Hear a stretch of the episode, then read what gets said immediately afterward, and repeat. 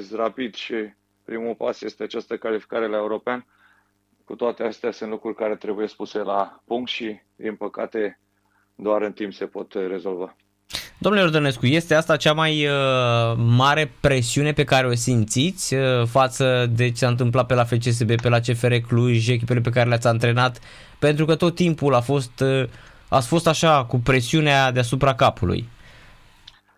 Dacă analizați un pic uh, experiența mea de trecut la toate cluburile acolo unde am avut continuitate și am avut uh, în proporție mare, probabil undeva la 75-80% dintre ele, eu mi-am îndeplinit obiectivele și chiar uh, unele dintre ele am reușit să le depășesc, cum a fost obiectivul de la Târgu Jiu, de la Pandurii, cum a fost cel de la Media și chiar cel de la Astra. Deci uh, sunt, o simt stăpân pe munca mea și pe ceea ce pot să fac. E adevărat că dezavantajul major, dar uh, și aici trebuie să fiu drept că mi l-am asumat, este că la echipa națională nu ai jucători zi de zi. Când ai zi de zi poți să lucrezi cu ei, să uh, construiești mentalități, uh, modul de lucru, să fie foarte clar, bine definit, metodica, să creezi impulsuri, automatisme, sunt lucruri pe care poți să le construiești relativ mai, mai rapid. Aici îi vezi odată la trei luni.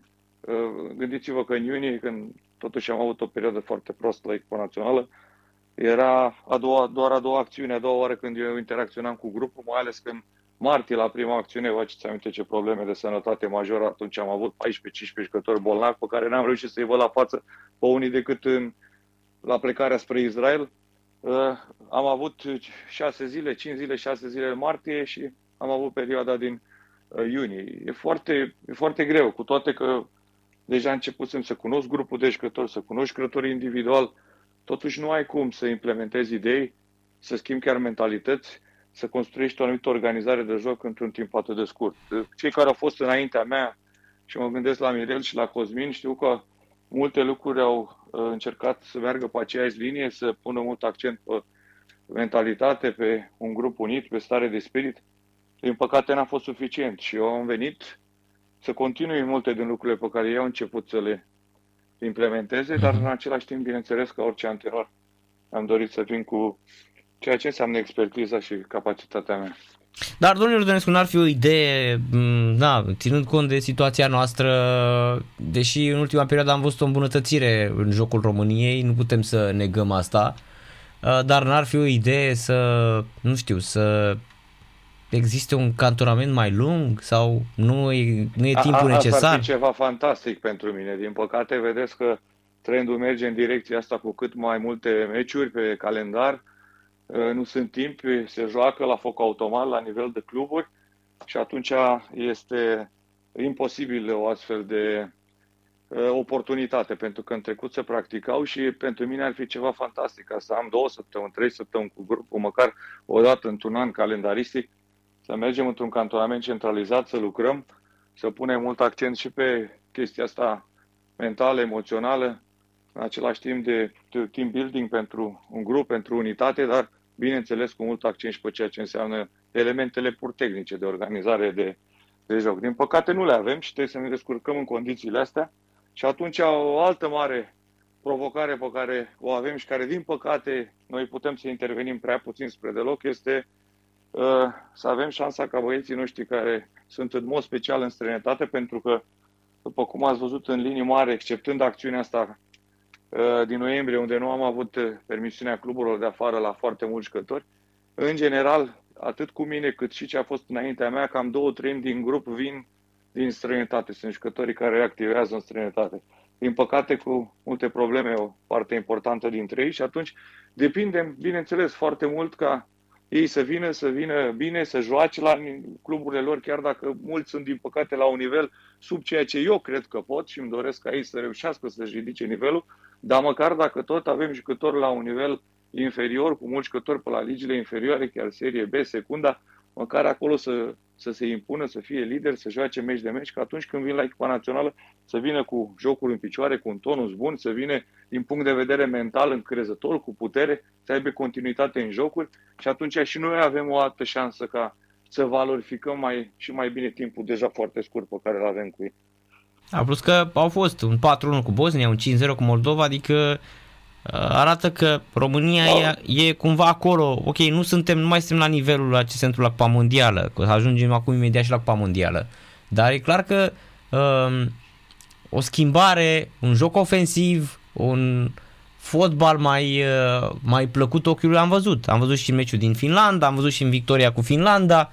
Adică uh, nu, uite, nici cu Slovenia, adică a fost o repriză în care ăia ne-au urcat pe gardul, la repriza a doua Slovenia n-a existat. Da, da, din păcate trebuie să uniformizăm lucrurile bune, trebuie să le prelungim, trebuie să avem cât mai multe momente bune.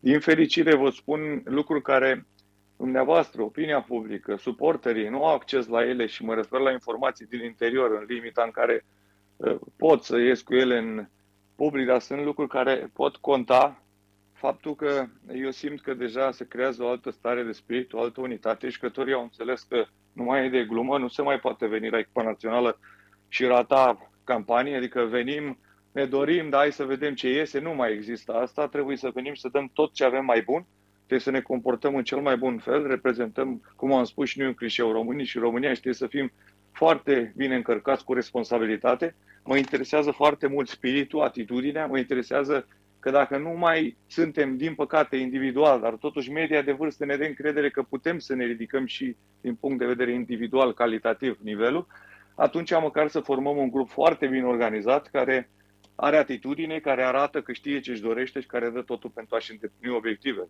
De aici pleacă totul și sunt lucruri pe care le-am resimțit. Am văzut un alt grad de concentrare în antrenamente, chiar astea puține care sunt înainte de meciuri. Am văzut un alt grad automat de asimilare. Am văzut și știu că jucătorii vorbesc între ei și spun că simt că suntem pe drumul cel bun. Avem nevoie și de puține șanse, de puține rezultate. Și da, au fost și foarte multe lucruri bune și alea trebuie să fie etalon pentru noi. În jurul lor trebuie să uh, ne învârtim și de acolo să ne inspirăm să facem cât mai multe lucruri bune. Luați exemplu și mă opresc aici cu observația, chiar jocul din Moldova, în care am avut foarte mulți jucători tineri, jucători din Liga 1, mulți dintre ei, am avut debutanți. A fost o echipă foarte tânără și a fost o echipă, până la urmă, am improvizat, pentru că au fost mulți jucători care nu au mai jucat împreună. Uh, am bătut uh, de o manieră categorică și totuși rezultatul din nou a fost contestat. Păi, hai să ne uităm Moldova cu Israel, fac o paralelă acum, care urmează să ne confruntăm cu Israel, Israel abia a bătut cu 2-1 cu echipa cea mai bună a lor. Asta nu înseamnă că Israel e o echipă modestă, dar totuși atunci când producem anumite rezultate care ne pot da energie pozitivă și ne pot da încredere, trebuie să încurajăm echipa și uh, să ne schimbăm și noi un pic gândirea, pentru că atunci când pierdem, punem la zid pe toată lumea. Ce, ce, ok, e de acord, înțeleg, asta ne asumăm. Dar dacă și atunci când câștigăm, tot timpul găsim Uh, observații. Ba că Bosnia a venit cu rezervele. Ok, dar Bosnia a jucat cu echipa bună în Bosnia și a bătut 1-0 total nemeditat, cu multe ocazii din partea noastră și cu o singură ocazie a Bosniei. Uh, atunci am spus că am pierdut. Deci ar trebui să facem un pic de front comun ăsta apelul pe care eu totul fac de când am venit la echipa națională, pentru că toți știm unde suntem, dar ca să ne ridicăm nivelul trebuie să știm unde suntem, să știm ce avem de făcut și să lucrăm un pic împreună, pentru că dacă nu lucrăm împreună, din păcate o să mai vedem și alte turnee finale din fața televizorului. Am înțeles. Ne pregătim de meciurile cu Elveția. Care este imaginea Elveției? Cea, uh, cum se spune că ultima impresie contează. Ultima impresie este un meci în care au fost călcați în picioare elvețienii de portughezi sau Elveția aia care a jucat uh, spectaculos cu Serbia, a câștigat Camerunul și a pierdut la limită în fața Braziliei? În primul rând, eh, pentru mine vă spun cu eh, toată sinceritatea că a fost o oportunitate fantastică să fiu prezent, chiar dacă pe o perioadă destul de limitată de timp, eh, în Qatar la acest mondial. Și mă gândesc în primul rând la faptul că am avut posibilitatea să văd două jocuri ale Elveției pe viu, ceea ce e cu totul altceva decât văzute la televizor, jocuri înregistrate sau chiar live.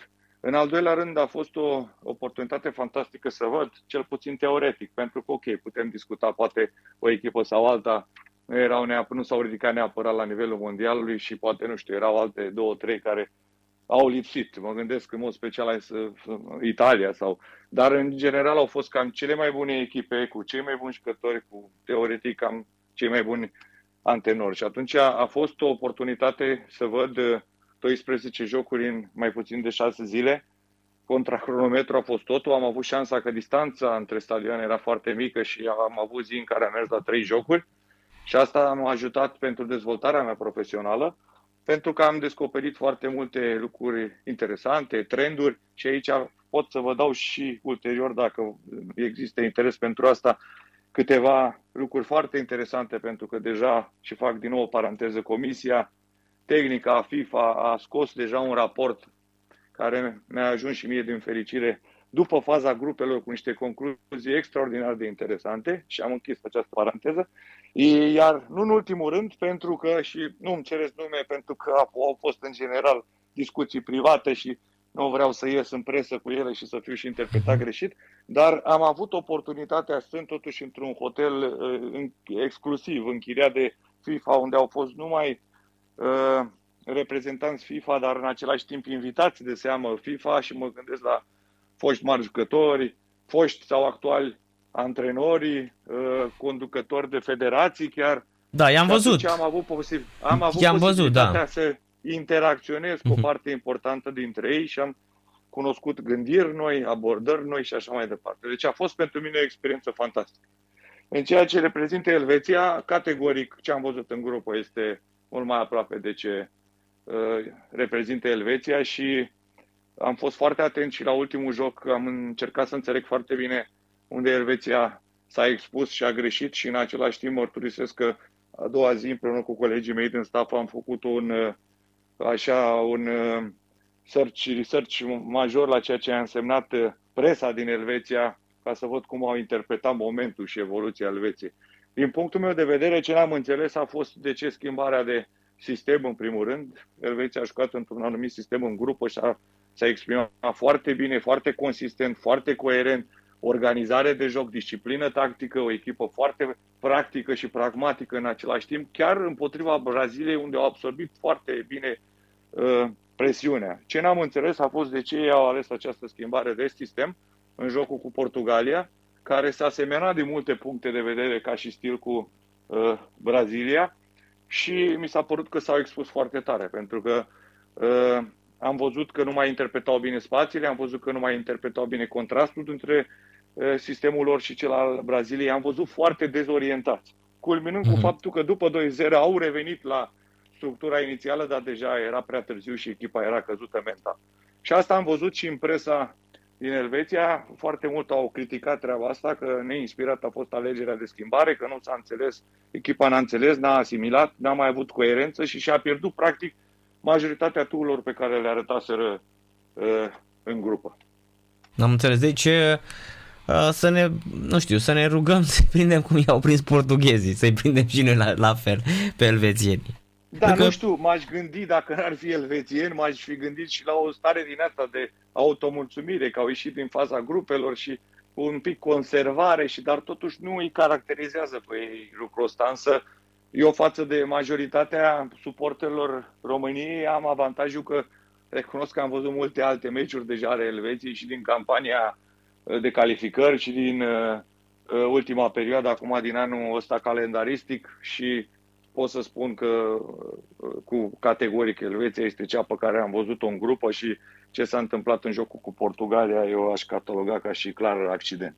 Însă pe, pe mine altceva m-a impresionat așa pentru că unde trebuie și noi să ne ridicăm nivelul este la ceea ce înseamnă tot ce înseamnă elementele astea fizice. Deci pe lângă că am văzut adevărat, mărturisesc echipe mai pozitive față de campionatele mondiale trecute, mai proactive, mai preocupate să uh, miște mingea, să aibă mingea, să aibă inițiativă, să aibă posesie. Am văzut și foarte multă forță, uh, viteză și dueluri uh, duse cu, cu dârzenie. Adică E nevoie, sigur, să știi cu mingea, să ai calități și abilități tehnice, dar e foarte important să fii un bun atlet, să ai forță, să ai viteză, să poți să te lupți. Dacă nu, ai asta e foarte greu ca să ții nivelul și e foarte greu ca să mergi la un turneu final sau dacă ajungi acolo să faci față.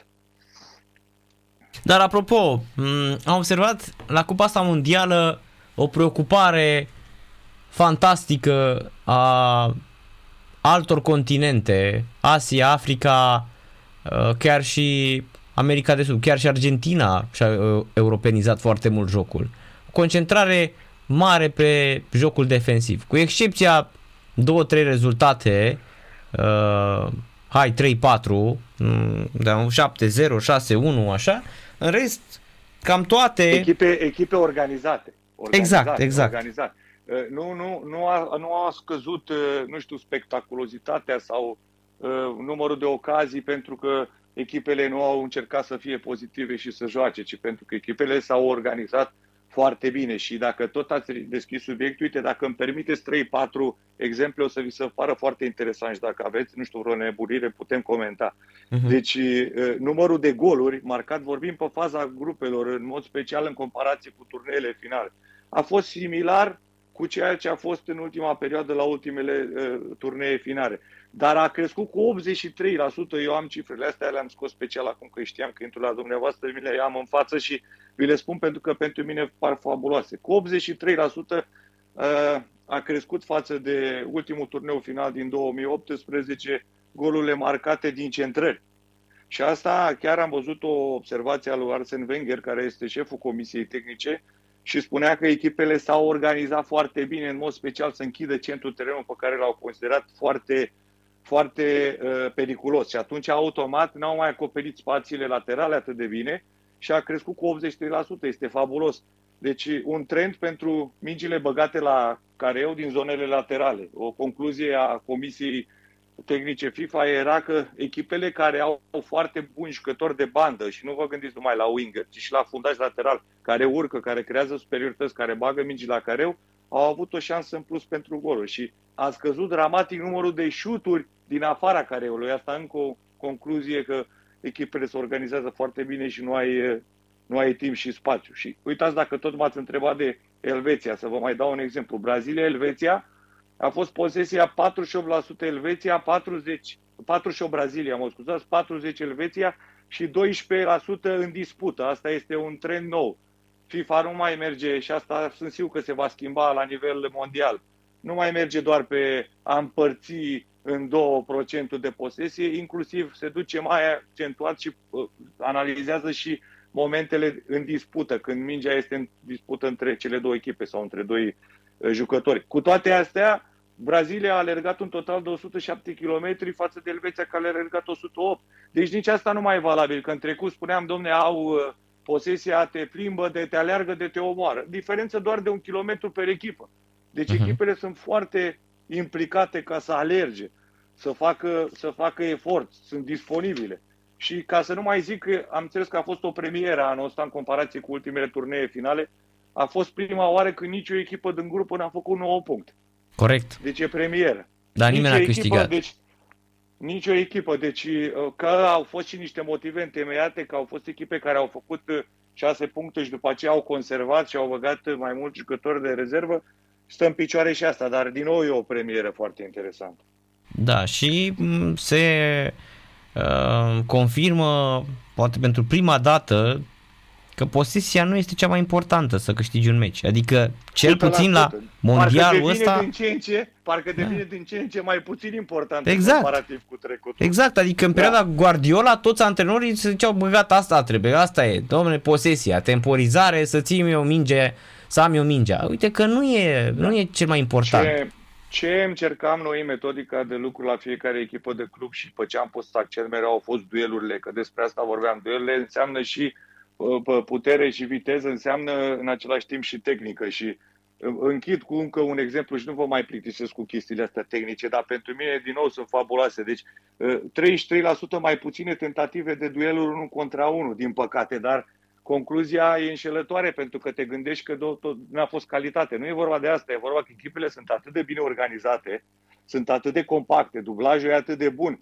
timpul și spațiul care îl are un jucător când primește mingea e atât de limitat încât uh, ei nu mai, nu mai pot dezvolta viteza necesară și nu mai au spațiu ca să, să, să caute aceste dueluri. Și aici excelează echipele, că vorbeam mai devreme de continente. Sud-americane, care am înțeles că sunt, am și cifrele, nu lângă mine, dar le am, sunt pe primul loc atât la ceea ce înseamnă dueluri ofensive câștigate, cât și la jocul între, între liniile adversarului. Deci ele rămân mult mai preocupate pentru jocul ăsta Uh, total. Excepție probabil pentru Europa Spania, care Spania este un etalon în sensul ăsta.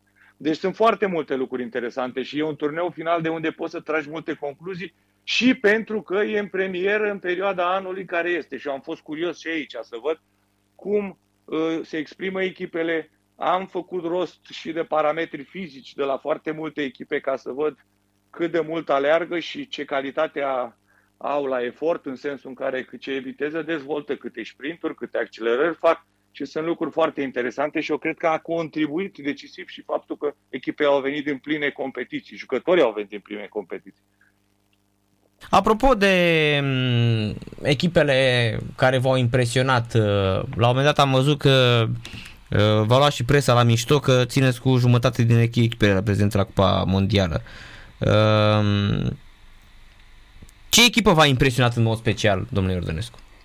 Deci eu am avut o postare în care am spus așa că eu îmi doresc Anglia pentru că totuși produce atât de mult fotbal, în mod special la nivel de Premier League, de atât de mulți ani ne uităm cu plăcere și sunt echipele probabil cele mai valoroase, cu cele mai mari investiții și cu cei mai uh, buni jucători și atunci automat, uh, sigur, trebuie să-i dăm Angliei, cei al Angliei.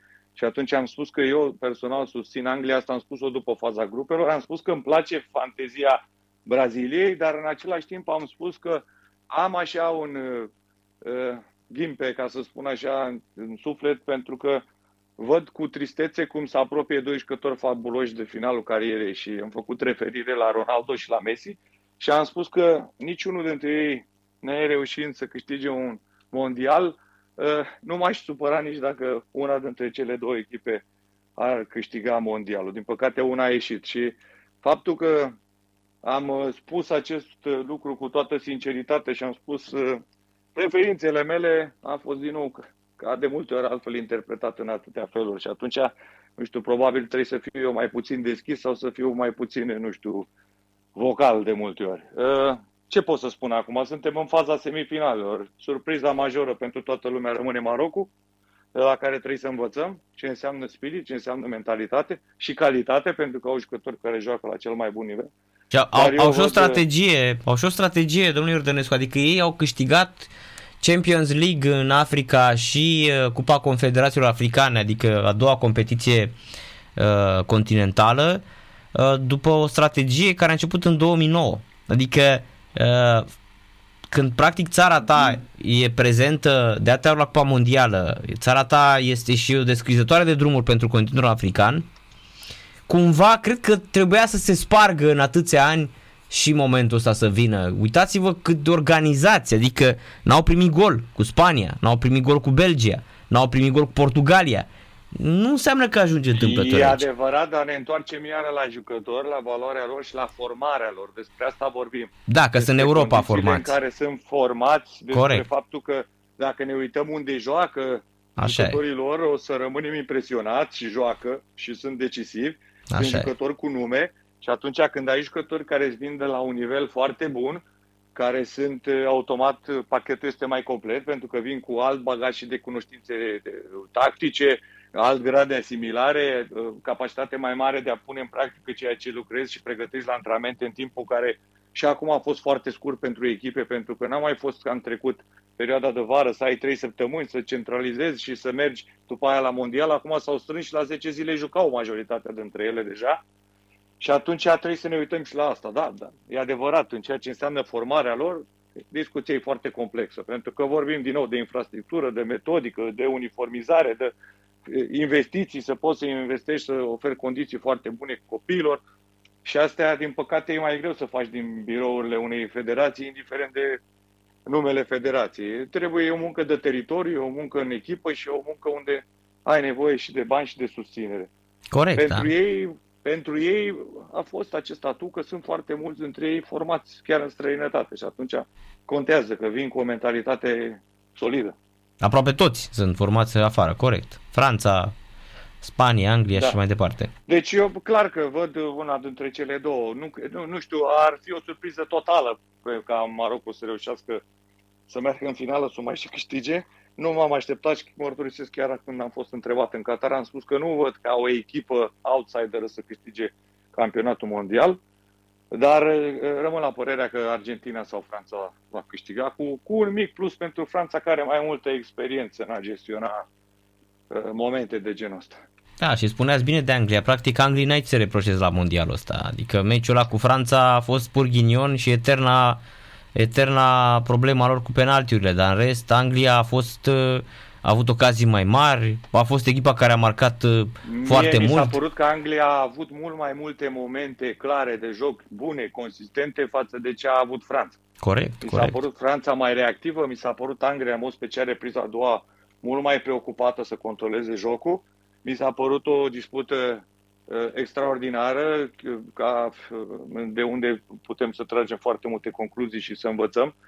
Uh, două echipe de calibru cu jucători fantastici, foarte organizate, foarte uh, uh, responsabile în tot ce au făcut. Dar e adevărat, din păcate, acel penalti și aici e de discutat pentru că știm că cei doi, și mă refer la portar și la atacantul englez, sunt colegi de club și sincer eram acasă și am văzut meciul cu uh, familia și cu unul dintre băieții, chiar i-am spus, zic, mi-e tare frică pentru Anglia că ratează, pentru că e foarte greu după ce portarul te cunoaște atât de bine și reușești totul, îl păcălești odată, a doua oară cauți ceva extraordinar ca să nu fi ușor de citit și a căutat o execuție pe care el niciodată n-am văzut la club să încerce să dea tare sub bară. Din păcate, pentru el și pentru Anglia a dat peste poartă. Da, psihologic s-a văzut lucrul ăsta. Și o ultimă întrebare, domnul Iordănescu. Vi se pare, nu știu, campionatul României mai uh, bun din punct de vedere calitativ? O să vă concentrați mai mult pe fotbaliști de aici din, uh, din, uh, din Liga 1? Cum, cum vedeți campionatul sezonul acesta? Uh, raportându-mă și la ultima acțiune din noiembrie, faptul că ne-am văzut în acel limit impas cu uh, disponibilitatea cluburilor de afară de ne-a dat jucători, am mers pe această strategie de a aduce foarte mulți jucători din țară, dar în mod special jucători tineri. Și eu am vrut să dau un mesaj puternic pentru competiția internă, pentru jucătorii tineri, pentru a-i stimula, pentru a le da încredere, pentru a da mesaje și pentru alți jucători care pot apărea, pot veni din urmă, că noi suntem deschiși și urmărim pe toți, suntem foarte atenți la evoluția fiecăruia dintre ei. Îmi doresc mai mult ca oricine, dacă pot să spun așa, ca competiția noastră să crească. Am activat 12 ani în competiția noastră, o știu foarte bine, o cunosc. Sunt niște semnale bune și mă gândesc la în mod special la două lucruri. Mă gândesc la faptul că infrastructura este clar mai bună de ce era acum 7, 8, 9, 10 ani și mă gândesc la stadioane, au apărut stadioane noi, unde publicul merge cu altă plăcere, unde publicul este mai numeros, să vină în alte condiții, jucătorii sunt uh, puși sub altă presiune pentru că trebuie să livreze și joci în condiții foarte bune, cu public numeros, atunci clar că își crește și nivelul, înveți să joci cu presiune, înveți să-ți asumi responsabilități. Și în al doilea rând pentru că niște echipe de tradiție Uh, foarte mare în fotbalul românesc au revenit pe prima scenă. Și mă gândesc la Rapid, mă gândesc la UTA, mă gândesc la uh, Ucluj, mă gândesc la Petrolul și sper să nu omit și altele. Uh, lucrurile astea creează emulații și automat impulsionează și creșterea nivelului. Doar parcă în continuare foarte mulți jucători străini. Trebuie să, nu știu, trebuie să da, da, nu, nu, nu asta ceva. e problema cea mai mare. Așa e. Eu consider că problema cea mai mare este calitatea la mulți dintre ei. Ah, corect, bravo, Pentru da, bravo, felicitări. Atunci, da, așa, așa, așa, când aduci străini, uh, eu plec de la uh, următoarea analiză, că e foarte important ca acel străin să-ți ridice nivelul și să fie peste media măcar, dacă nu peste toți jucătorii români din echipă, dar măcar peste media echipei. Pentru că dacă aduci jucătorii de afară și blochezi anumite poziții, pentru jucătorii români e clar că e o problemă și dacă acei jucători sunt și sub nivel, problema este și mai mare. Deci eu acolo văd problema, nu numărul lor neapărat, ci nivelul la o parte importantă dintre ei. O ultimă, chiar ultimă întrebare, domnule Ordănescu, ce v-a deranjat cel mai mult uh, în perioada în care ați fost selecționat României și sunteți selecționat României? Ce vă deranjează cel mai mult? Adică e ceva, nu, mai. s-a schimbat da, ceva sincer, la mentalitate, absolut, nu știu, la faptul că sunteți... Absolut nimic, absolut nimic, nu mai vreau să mă gândesc, încerc să văd de drumul meu, știu ce pași am de făcut, avem o strategie tehnică clară, uh, eu sunt încrezător, vă spun acum și să dea Dumnezeu să ne auzim peste un an, și să se confirme că echipa națională am credere mare că va fi la turneul final. Am fost un pic deranjat atunci când am fost uh, uh, când mi s-a propus această funcție și am acceptat-o, pentru că totuși am venit din postura de antrenor român, tânăr, cu niște etape parcurse, cu un titlu câștigat, cu încă două cupe câștigate, cu niște prezențe în Europa și atunci, dacă tot cei mai în vârstă, cu mai multă experiență, care cu siguranță că poate aveau niște avantaje în plus față de noi, antenorii mai tineri din valul 2, ca să spun așa, dacă tot au refuzat, când a fost antenor străin, a fost bine, l-am contestat, când a fost, nu știu, au venit românii, am contestat. Mi-aș fi dorit ca măcar pentru o anumită perioadă să simt că uh, lumea vine nu lângă mine, ci lângă echipa națională, că totuși e un antenor român. Eu am susținut cu toată puterea mea și pe Mirel și pe Cosmin atunci când au fost din poziția de antenor de club la momentul respectiv și mi-aș fi dorit ca să am parte în mod special de la opinia publică măcar de acest prim impuls. Pentru că până la urmă urmei am venit cu toată deschiderea, cu toată sinceritatea, cu toată capacitatea și energia mea de a munci și sunt dispus să muncesc minut de minut, zi de zi, doar pentru ca echipa națională să reușească. Și atunci pentru mine va fi o bucurie dacă vom reuși și vom demonstra nu că eu am reușit, ci că echipa națională are potențial, că fotbalistul român are în continuare în ADN potențial și calități și vă garantez și vă spun, și asta o spun în premiere, că niciodată, dar niciodată nu voi avea, dacă ne ajută Dumnezeu, să ne calificăm nicio poliță de plătit nimănui și mi-asum toată această perioadă care chiar nu a fost ușoară, în mod special pentru familia mea, nu pentru mine. Vă mulțumim mult de tot, domnule Ordănescu. Mm, sărbători fericite, sărbători fericite. și numai bine și salutări tuturor românilor, salutări tuturor sportelor naționale, cu rugămintea mare să vină lângă echipa națională, să mai aibă un pic de răbdare, pentru că suntem pe drumul cel bun și sunt sigur că va cânta și imnul României din nou la un turneu final. Așa de prost m-am simțit în Qatar când am, m-am ridicat în picioare la atâtea imnuri și al nostru, din păcate, a lipsit. Să sperăm că la european nu va mai lipsi. Așa să fie, Doamne ajută. În mulțumim, mulțumim, numai, numai bine, seară numai plăcută. Bine. Numai bine.